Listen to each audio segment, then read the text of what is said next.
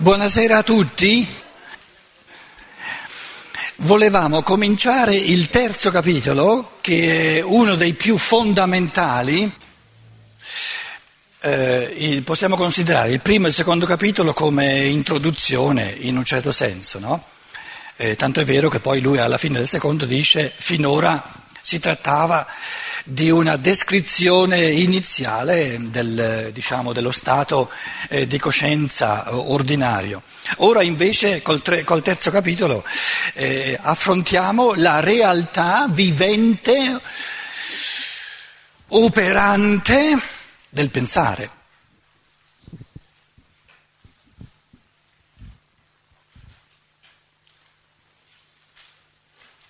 Il pensare è la leva del mondo.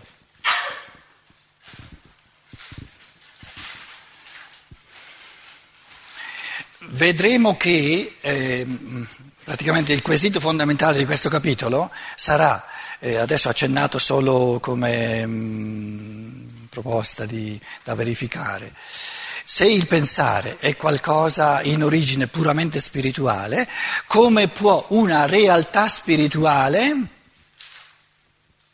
Prima di tutto essere qualcosa e secondo causare addirittura tutto il mondo. Quindi partiamo dal presupposto che eh, prendiamo questo capitolo come un esercizio fondamentale per superare sempre di più il materialismo. E il materialismo è quel modo di pensare spontaneo che è comune eh, nell'umanità di oggi, che dice ciò che è materiale è una realtà e ciò che è spirituale Tante volte diciamo, eh, però è solo un pensiero. Invece di dire è solo un corpo, diciamo è solo un pensiero. Della materia bisognerebbe dire è solo un pezzo di materia. Però la dicitura è solo un pensiero, è giusta in un certo senso, perché i pensieri normali di oggi sono talmente, talmente passivi, talmente poverelli, talmente striminziti, talmente privi di forza che uno, eh, insomma, la, la, la dicitura è solo un pensiero, calza per il tipo di pensiero ordinario, che è quello di partenza. Ed essendo il pensiero di partenza dell'uomo d'oggi così, eh, diciamo, eh, striminzito, privo di forze, esangue, si ha la possibilità, per cammino di libertà, se uno lo vuole, mm, diciamo, ognuno con, eh, di metterci sempre più forza, sempre più realtà, sempre più creatività nel proprio pensiero. Quindi la domanda è come posso, in che modo posso rendere il mio pensare, il mio pensiero, sempre di più una realtà che crea mondi, che fa, che combina, che opera, che cambia le carte in tavola, eccetera. Il pensiero, il pensare al servizio della comprensione del mondo.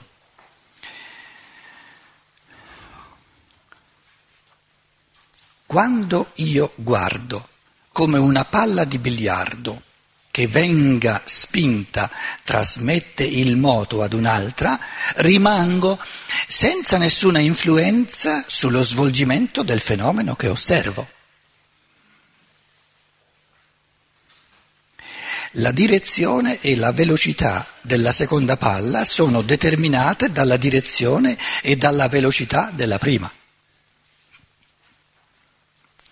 Finché io rimango semplice osservatore, potrò dire qualcosa sul moto della seconda palla soltanto quando tale moto sia già avvenuto.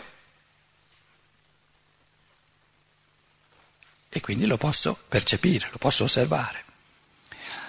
Tutto cambia se comincio a riflettere sul contenuto della mia osservazione.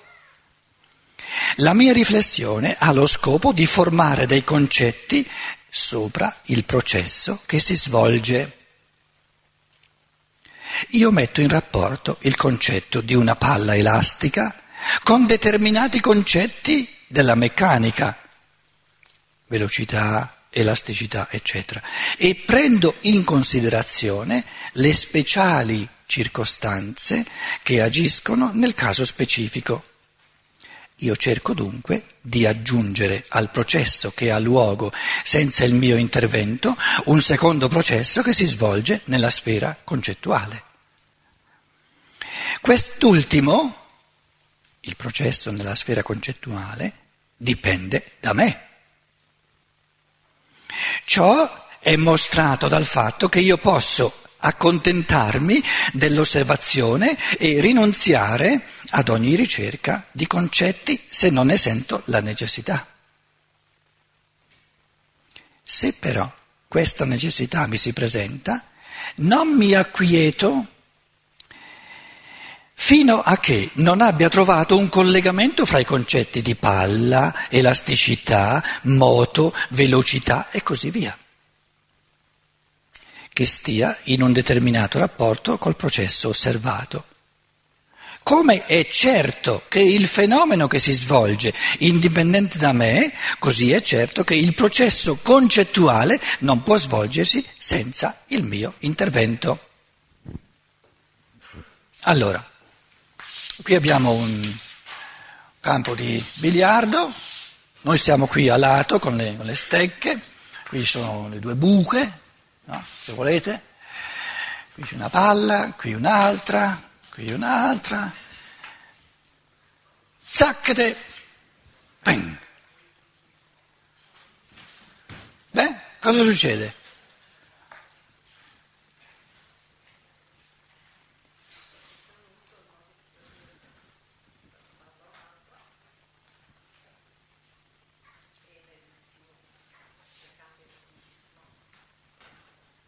Avete capito la domanda? Com'è? No, va, ma va benissimo, va benissimo. Ma come non avete sentito? Gli do una spinta, no? Va verso quest'altra palla, eccetera. Avete capito ciò che sto dicendo? Com'è?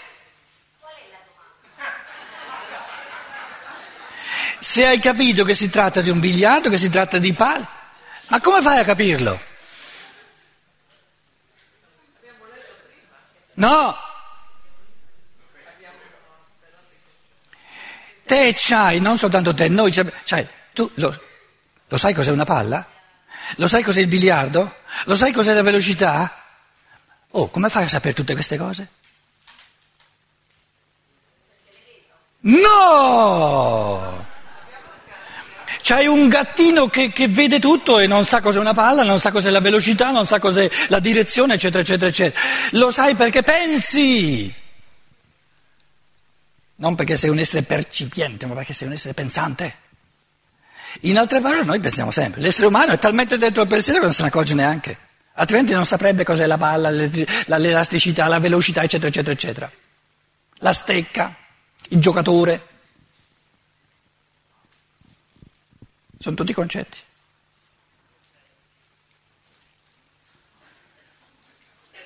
No? Cosa sono?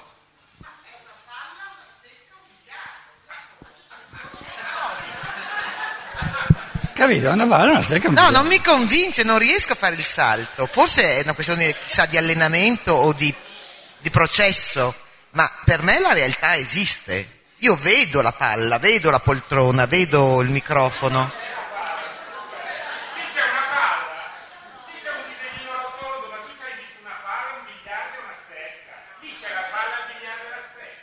Non c'è né l'uno né l'altro né quell'altro.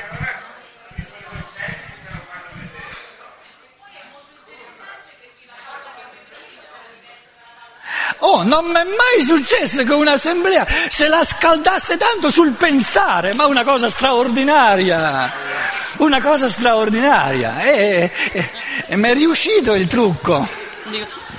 Eh, mi è riuscito il trucco. Dico, poi la, la, cosa interessante è che lì c'è palla, il simbolo di una palla, ma la mia palla è diversa dalla tua palla e da quella palla che vedi. Quale? Dove ce l'hai la tua palla?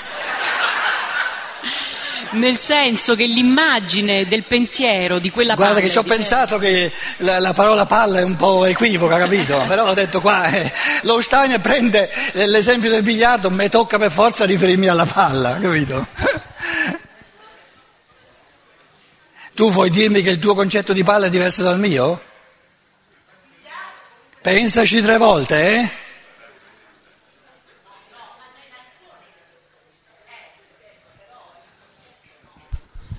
Cioè, il concetto di palla è lo stesso, è la palla. Però È unico. po- eh, certo, però io poi nel momento in cui tu dici palla posso vedere una palla piccola. No, no, quello non ha niente a che fare con la palla. Ah. È una palla, non la palla. Io dicevo come poi è filtrata ognuno dalla sua realtà quella palla, era questo che... Allora, eh, facciamo un minimo di aristotelismo. Aristotele distingueva tra l'essenza e gli ammennicoli, gli accidenti li chiamava. Quindi, conce- prendiamo per non, per non, eh, la stecca o il giocatore, o la buca, ecco la buca. Altrimenti voi con la parola palla pensate ad altre cose, è un po', un po' più difficile. La buca, la buca ci deve essere, le palle dev- devono avere la possibilità di cadere dentro. No? Aristotele ti dice, il concetto di buca deve riferirsi all'essenza, cioè ciò che non può mancare per avere una buca. Lo stesso vale per la palla. Invece ciò che non è essenziale, lui lo chiama accidentale. Quindi ciò che rende una palla che tu hai differente dalla mia non ha nulla a che fare col concetto di palla, perché il concetto di palla è ciò che tutte le palle hanno in comune, perché si riferisce all'essenza. Quindi il concetto è l'essenza della cosa, non gli accidenti.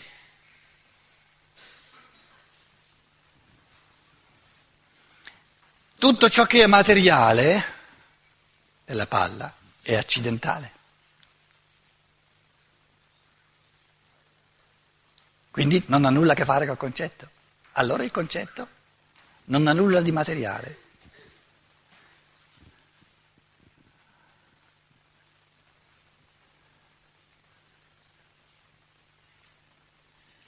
Cosa ci vuole per avere una palla?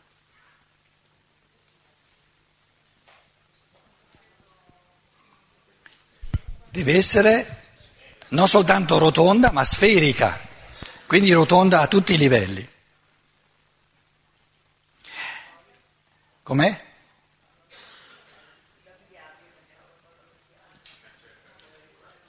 Una certa misura.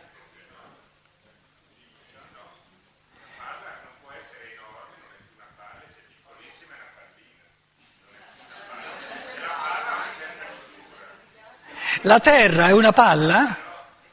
No? E perciò un pianeta si usa un'altra parola. Cioè c'è un limite ai sinonimi. Quando, quando eh, si mette in forza degli elementi essenziali, e lui diceva per una palla un elemento essenziale è che diciamo, la, la- la grandezza deve avere un limite, altrimenti non è più, poi non è più una palla. Allora quando si, si va oltre un certo limite bisogna trovare un'altra parola, perché il concetto cambia. Quindi il concetto di palla consiste soltanto una certa grandezza, non un'enorme grandezza. Allora non è più una palla. Com'è? Com'è? Che rotola, deve rotolare. Il pallone da calcio è una palla o un pallone? Una palla grossa, però resta nella palla. Allora il, la- il linguaggio italiano è specifico della lingua italiana, eh, negli altri linguaggi non ci sono tante finali, eh, per esempio casa, casina, casetta, casona, casaccia, casino, casini, casininona, poi i toscani ce ne aggiungono ancora di più, eh, un cinginnino, un, un- un- eccetera, no? E Casupola, sì, eh, una casettinona, ma aggiungono tutte, se le combinano tutte loro.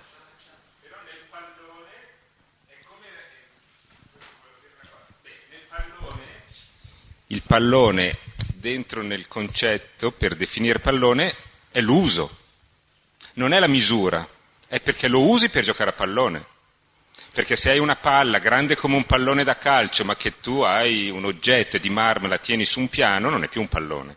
Allora, Per tu cui dici... l'uso fa parte, il concetto è un concetto che ha dentro l'uso di questa palla Ecco, e non allora, solo. sì. allora tu dici che nel concetto di pallone, nel linguaggio italiano, è incluso il rapporto col piede umano. Il rapporto che ci giochi. Ecco, col, col piede Certo. umano, il pallone. Beh, no, anche a pallacanestro, che ci giochi, che lo usi per un gioco. Col piede, il pallacanestro non ha un rapporto col piede. No, però è sempre il pallone. Ah no, No? palla. Non lo chiami pallone. È vero, hai ragione. Pallone è perché usi il piede. Ha rapporto col piede, vedi?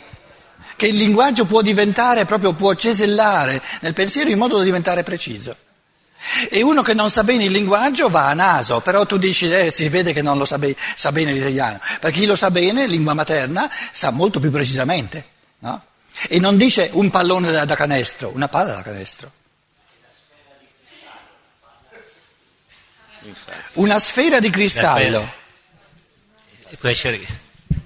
Perché, perché il linguaggio la chiama sfera Eh. e non una palla? Perché è Per l'uso- trasparente, E poi non rotola. quindi fa parte del Sta concetto ferma. di palla che è opaca. E poi sta ferma. Quindi non può esserci una palla trasparente. Com'è? Una No. palla trasparente si chiama sfera. Sì. E lo vedi, lo senti che il linguaggio ti dice, se sai bene l'italiano ti dice sì, è così. Una palla di plastica trasparente col quale il bambino gioca è una palla trasparente. Però ro- deve rotolare. Di cioè la- plastica trasparente. No, è la, la palla è, è- la palla deve rotolare oltre che essere. La sfera sta ferma. Si chiama sfera perché non solo è liscia, trasparente, ma sta ferma. Non viene usata per rotolare, non rotola la sfera di cristallo. Non è, non è usata per come quella de- da biliardo che rotola. Sta ferma. Però, La scusa, palla presuppone che tu ci- la usi per farla Quindi muovere. le sfere celesti sono palle che si muovono ma non che rotolano. Non rotolano. Perciò si chiamano sfere e non palle. Quindi è nel concetto di palla che rotola. Questo adesso era soltanto perché ne- nella misura in cui- faremo esercizi di, di cesellare con i concetti, da, da un lato è una cosa interessantissima come avete visto, no? Dall'altro non è facile rispetto a un, a un concetto, eh, come dire, separare chiaramente ciò che è essenziale, che non può mancare, e ciò che invece è, è- è, mm, qual era la parola italiana? Accidentale. Un esempio che abbiamo già fatto col Vangelo di Giovanni, mi pare. Quante gambe sono necessarie per avere un tavolo? Un minimo. Anche nel concetto di tavolo c'è l'uso, perché un tavolo presuppone il fatto che tu lo usi standoci seduto davanti, se no è un piano, è un bancone, un piano da lavoro, è un'altra cosa. Il tavolo, ci ho pensato molto a questa cosa che dicevi, non sono tanto le gambe, può avere anche una gamba. Certo, una gamba centrale, è l'uso che definisce il concetto e ha una certa altezza da terra e ha una certa misura. Cioè è il fatto che tu lo usi per farci insieme ad altre persone, di solito il mangiare e poche altre cose. Cioè c'è il concetto che tu ci devi star seduto vicino, con una sedia, perché se ci stai seduto con uno sgabello è un bancone, non è più un tavolo. E se ci, se ci lavori in piedi? Se ci lavori in piedi è un banco di lavoro, non è più un tavolo. E, e se Eh. lo usi per lavorare diventa una scrivania, diventa un'altra cosa. Adesso, tavolo o non tavolo? Con che cosa tu dici tutte queste cose che dici? Col pensare, Certo. pensiero. Questo è importante. Allora, mentre diciamo giocano le palle si muovono, una spinge l'altra, no? Qui la- eh, questa palla si muove da una spinta a quest'altra, questa va qui, poi eh, supponiamo da una spinta a questa, eccetera. Uno che sta sveglio accompagna con i pensieri e dice sì, la velocità era tale, capisco, eccetera, eccetera, eccetera. Se la stessa persona che stava seguendo con i suoi pensieri si addormenta, cosa? Cosa succede?